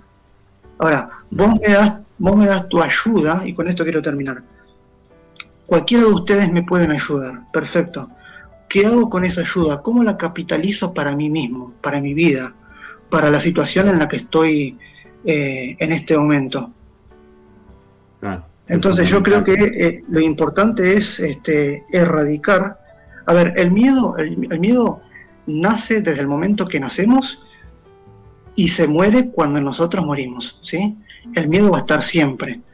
Si nosotros eh, no vamos a hacer X actividad por miedo a que el otro se burle, por miedo a pasar el ridículo por miedo a X infinitas razones, entonces estamos, digamos, como bloqueados y, perdidos en ese, en ese aspecto, ¿no? Porque pedir ayuda siempre necesitamos ayuda. Por, por X o Y necesitamos ayuda en, en todo momento de la vida, ante cualquier circunstancia y, de quien sea. Porque decir, bueno, a ver, eh, soy humilde, soy humilde de corazón, soy humilde como persona, perfecto. No, no, no, te, no, te lo, no te lo estoy negando, todos somos humildes, pero tenemos que saber ser humildes también para pedir ayuda, porque lo necesitamos. Es, es eh, inherente al ser humano pedir ayuda. Así que bueno, eso. Bueno. Cerrando. Muy espero, que, espero que haya sido uno de los temas más. Eh, muy clarito, Mati. Bastante, bastante interesante. Mati, eh, ¿querés dar tus redes sociales, Mati? Así te siguen. Sí, sí, cómo no. Eh, en Spotify, en Instagram, en TikTok y en Facebook como Coaching Educativamente. ¿sí? Instagram le cambié, cambié el nombre, tenía el nombre arroba maticoach37 y le puse eh, Coaching Educativamente. Y en YouTube también, Coaching Educativamente. Lo mismo. Les quiero decir, aparte, con, esto cierro, que este tema eh, es, de mi libro que lo acabo de lanzar hace cinco días apenas, así que ya está eh, a la venta. Ebook también como, ah, el compañero anterior. Así que, Muy bien, bueno. felicitaciones. Por favor, gracias, muchas gracias. Ahí vamos a estar entonces difundiendo todo lo que vienen llevando adelante Mati ahí en tus redes sociales, todos los, proyectos. Eh, pueden seguirlo a, Matías. Bueno, ahora chicos, vamos a dar vuelta a la página porque vamos a presentar y vamos a charlar un rato con Alejandra Paolucci, quien es docente y es locutora nacional, eh, es docente de LICER, y nos va a contar eh, un poco de qué trata este taller que se lanza ¿no? desde LICER, que tiene comienzo el próximo lunes 7 eh, de junio, ¿sí? que es un taller de locución para ciegos que se llama El Mundo en Voz. A ver, Alejandra, ¿nos recibís? Buenas tardes. No, te no tiene activado el micrófono.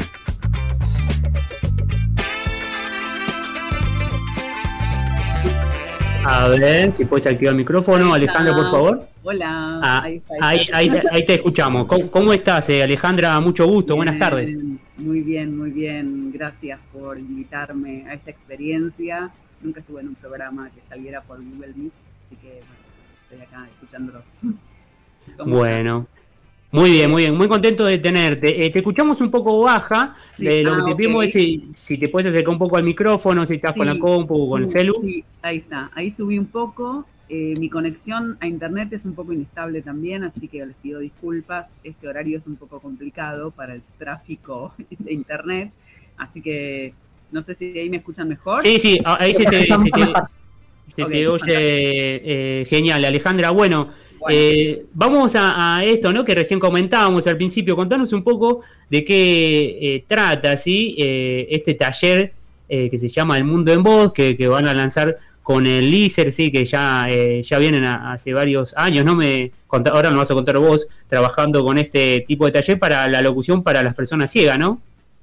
Sí, sí, el taller está destinado para personas ciegas y con diferentes eh, tipos de disminuciones visuales y problemas, digamos, que tienen que ver con, eso. Eh, lo veníamos llevando a cabo en forma presencial, obviamente, y hace más de un año que, se canceló.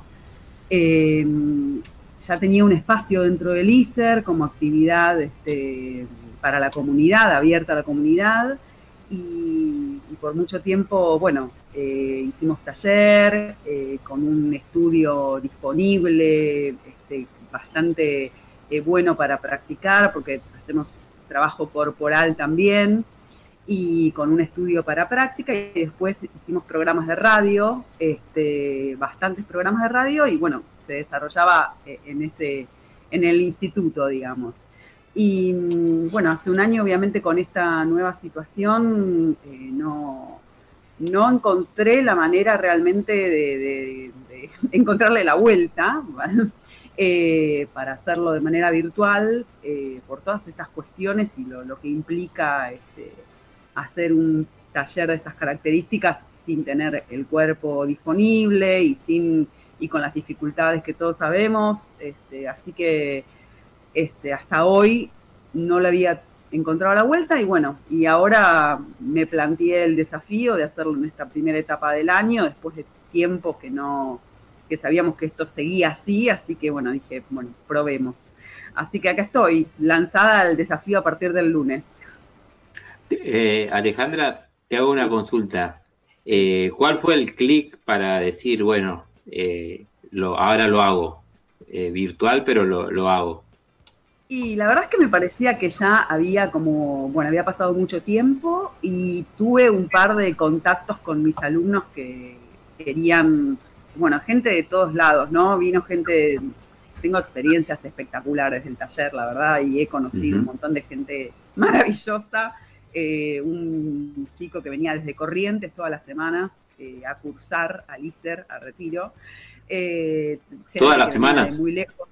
Todas las semanas se tomaba el micro, venía con la madre, venía con la madre, se llamaba Franco también, venía con la madre y la madre se quedaba esperando las dos horas del taller y, pues se tomaban el micro de vuelta, digamos, así que, este, y así un montón de, personas que se acercaron con muchas ganas de, de participar, digamos, del taller. Se hizo, la verdad, que una comunidad muy linda. Y mm, bueno, a lo largo de estos años sí, lo desarrollamos de esa manera y la verdad, bueno, tuve justamente, bueno, una chica también que venía de Mar del Plata, que venía una vez por semana, dos alumnos de Mar del Plata tuvimos, este, y bueno, y ella también me contactó en pandemia y me dijo, che, hacemos algo, ¿qué puede? Y bueno, pensamos un poco, ¿qué puedo hacer?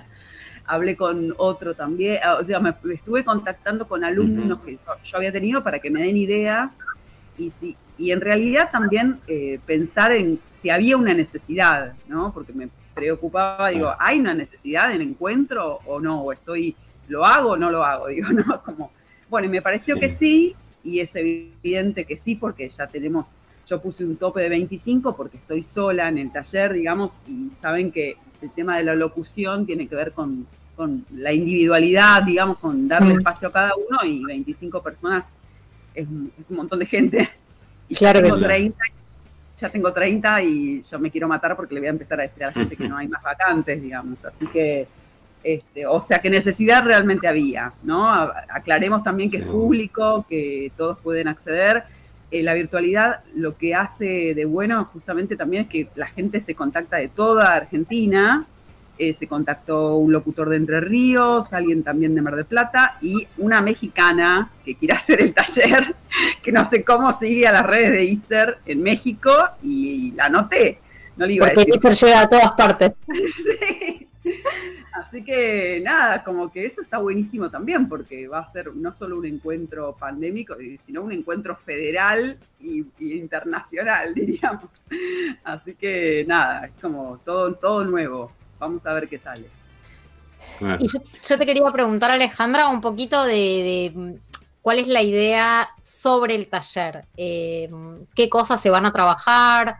¿Qué, mm, necesidades ves que, se pueden trabajar en este taller que antes trabajaban de manera presencial, ahora a través de, las nuevas herramientas como son la virtualidad y el desafío que presentan también, ¿no? Porque a las personas con visión reducida, eh, también se le genera un desafío diferente el estar adelante de una pantalla. Totalmente, sí. Bueno, de hecho, justamente no sé qué va a pasar con el tema de los, turnos de habla y todas esas cuestiones que, bueno, ya inventaré, ustedes me darán, este, ya Clary también hablaré, con, me darán un poco de tips, porque pensé también en hacerlo por Google Meet, porque justamente es una plataforma que no se corta, cada 40 y pensé que era lo mejor para, todos que no se corte justamente, que estuviéramos dos horas conectados. Eh, y bueno, y después el tema de los turnos de habla, bueno, ya veremos cómo inventamos cosas.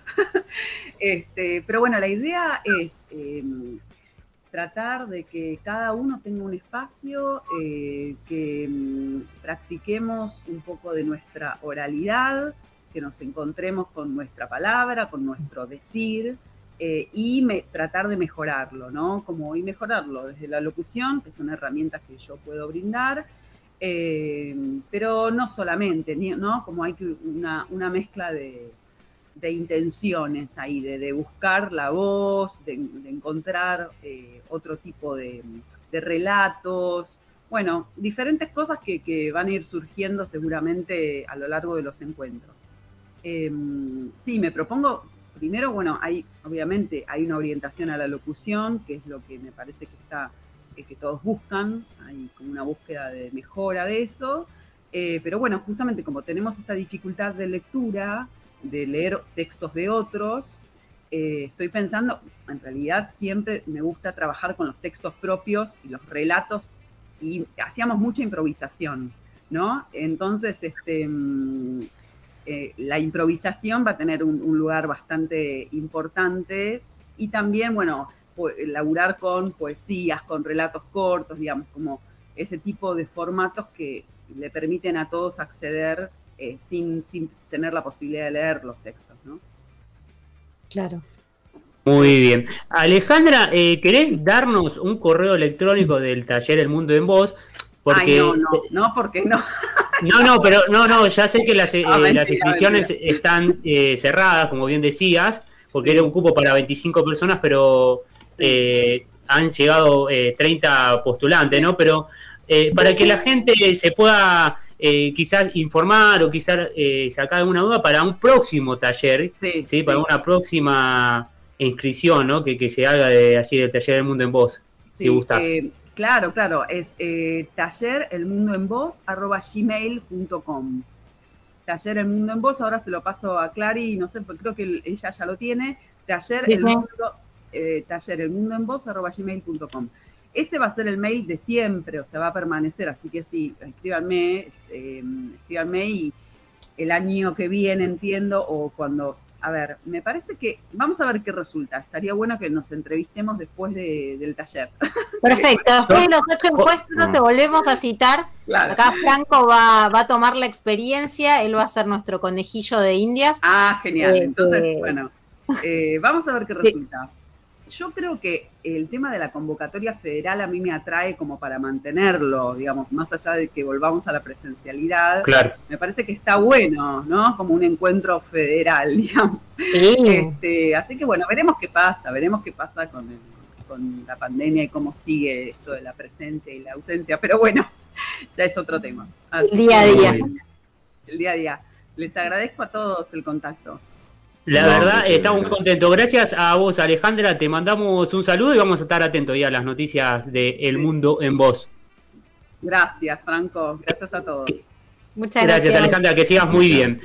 Nosotros continuamos aquí en Periodismo Adaptado. Vamos a escuchar eh, la siguiente canción de esta tarde. Ya estamos llegando casi al final de nuestro programa. Ya estamos finalizando lo que es lo último, lo último de esta segunda hora, ¿sí? Recuerden que vamos hasta la 20. Quédate que ya la tenemos a la artista invitada del día, ¿eh? ¿sí? Quédate que ya se viene. No te vayas. un temón de Katie Tunstall, Black Horse and the Cherry Tree.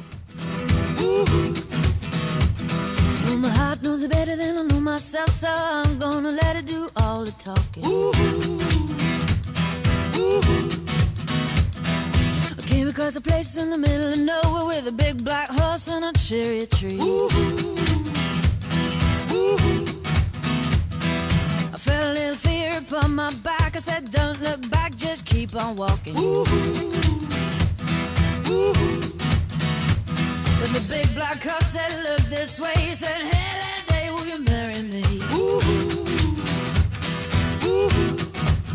But I said,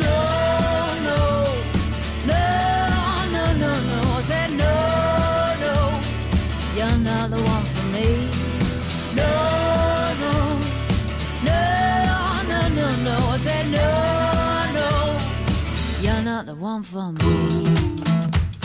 Ooh. And my heart hit a problem in the early hours, so I stopped it dead for a beat or two. Ooh. Ooh. But I cut some cord and I shouldn't have done it, and it won't forgive me after all these years.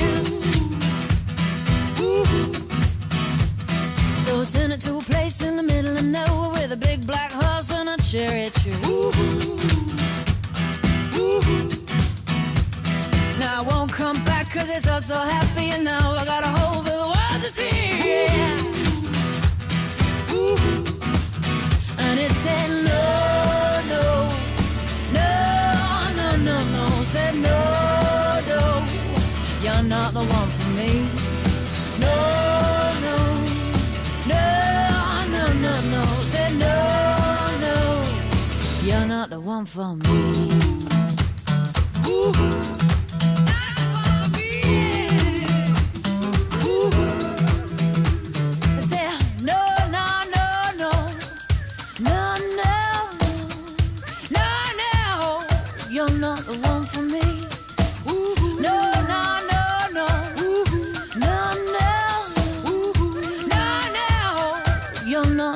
For me.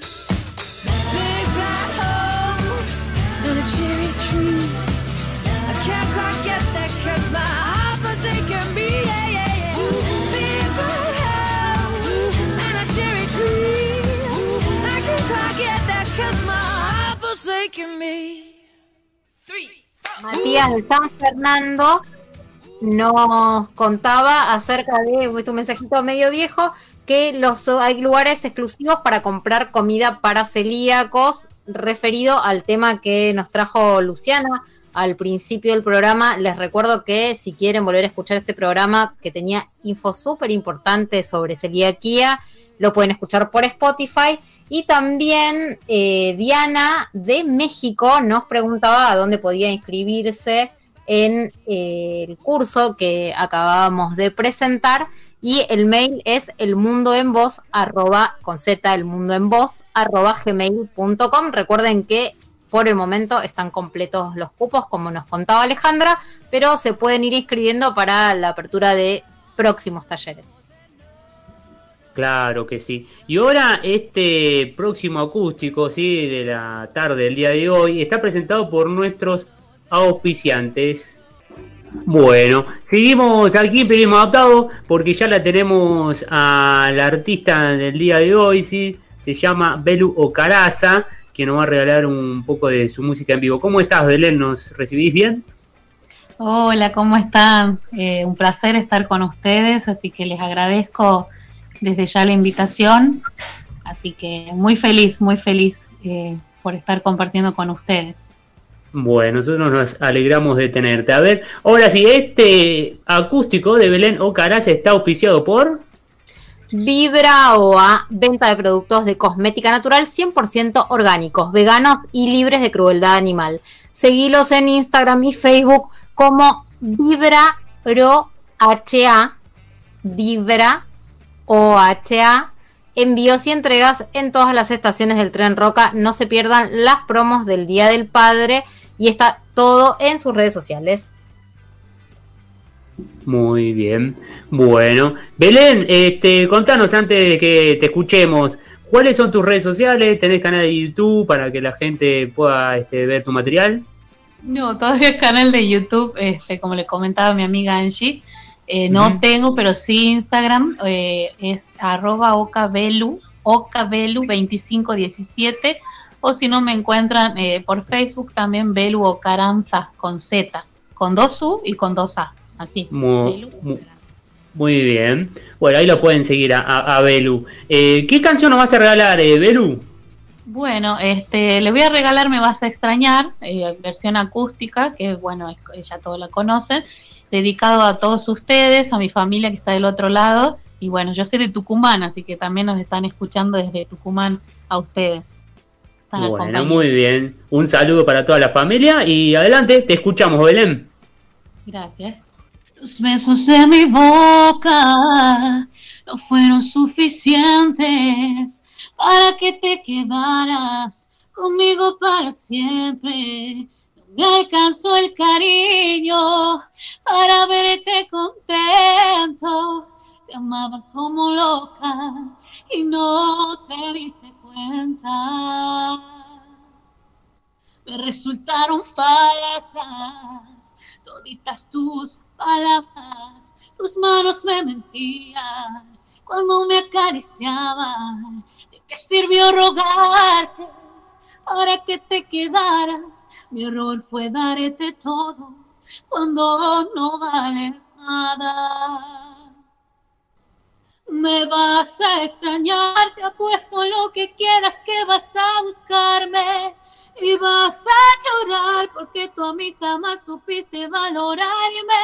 Te vas a acordar de todas nuestras travesuras, pero será muy tarde. Me vas a extrañar porque un amor como este no fácil se olvida y nadie sabrá hacer todas las cosas que yo te hacía pero fue un error entregar mi corazón a quien no lo merecía.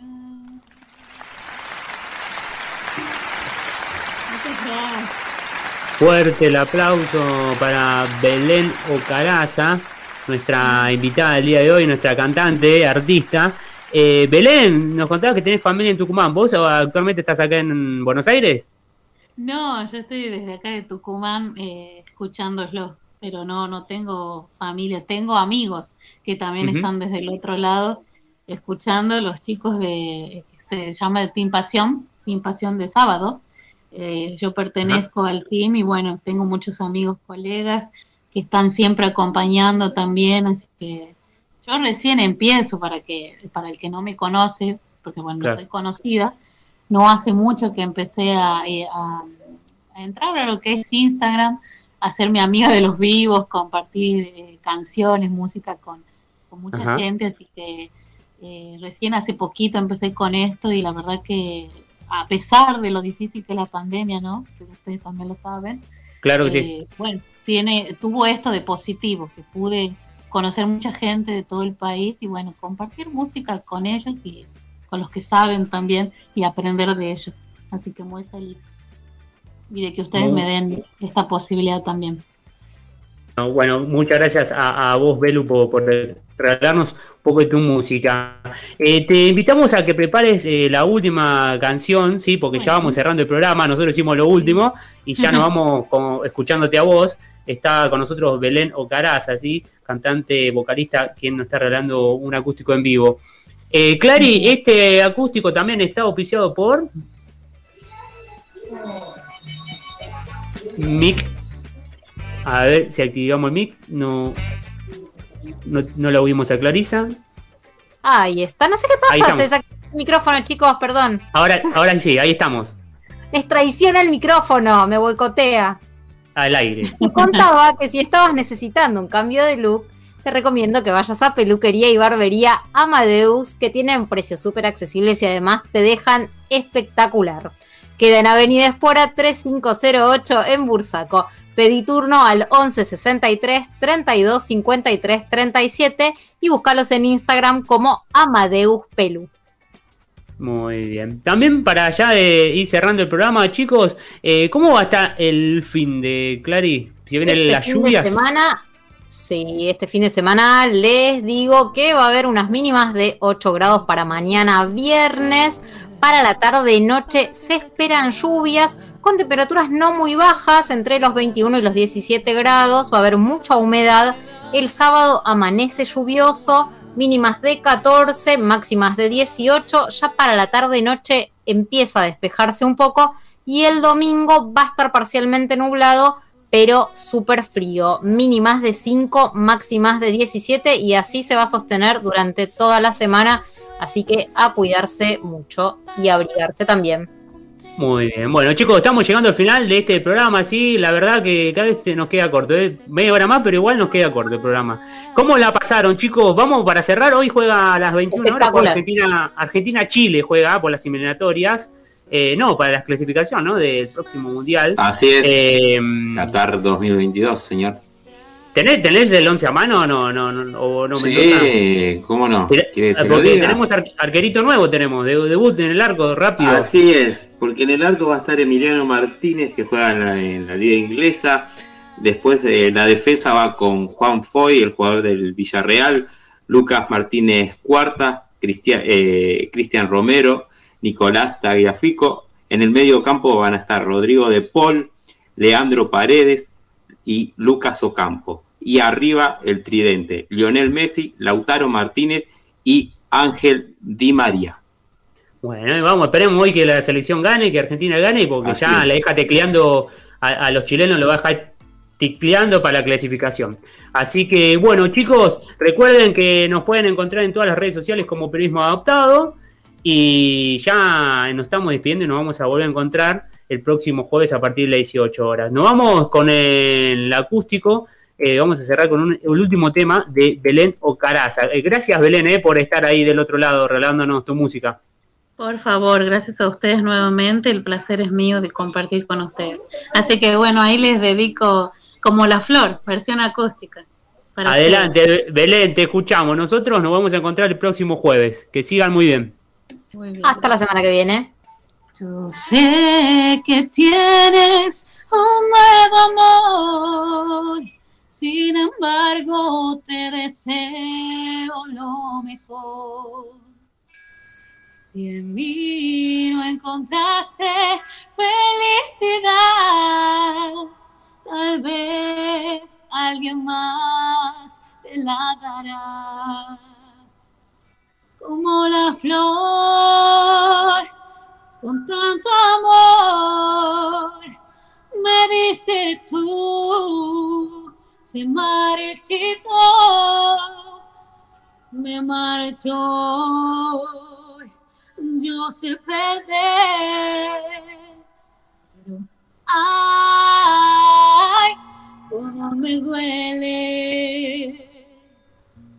Ay, cómo me duele. Si vieras cómo duele perder tu amor, con tu adiós te llevas mi corazón.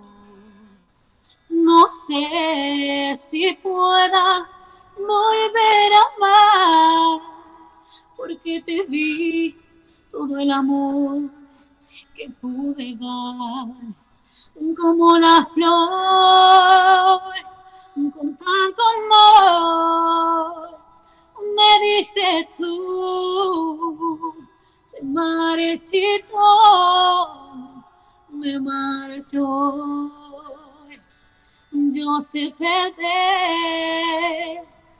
pero ay, cómo me duele. Ay, cómo me duele. Ay, cómo me duele.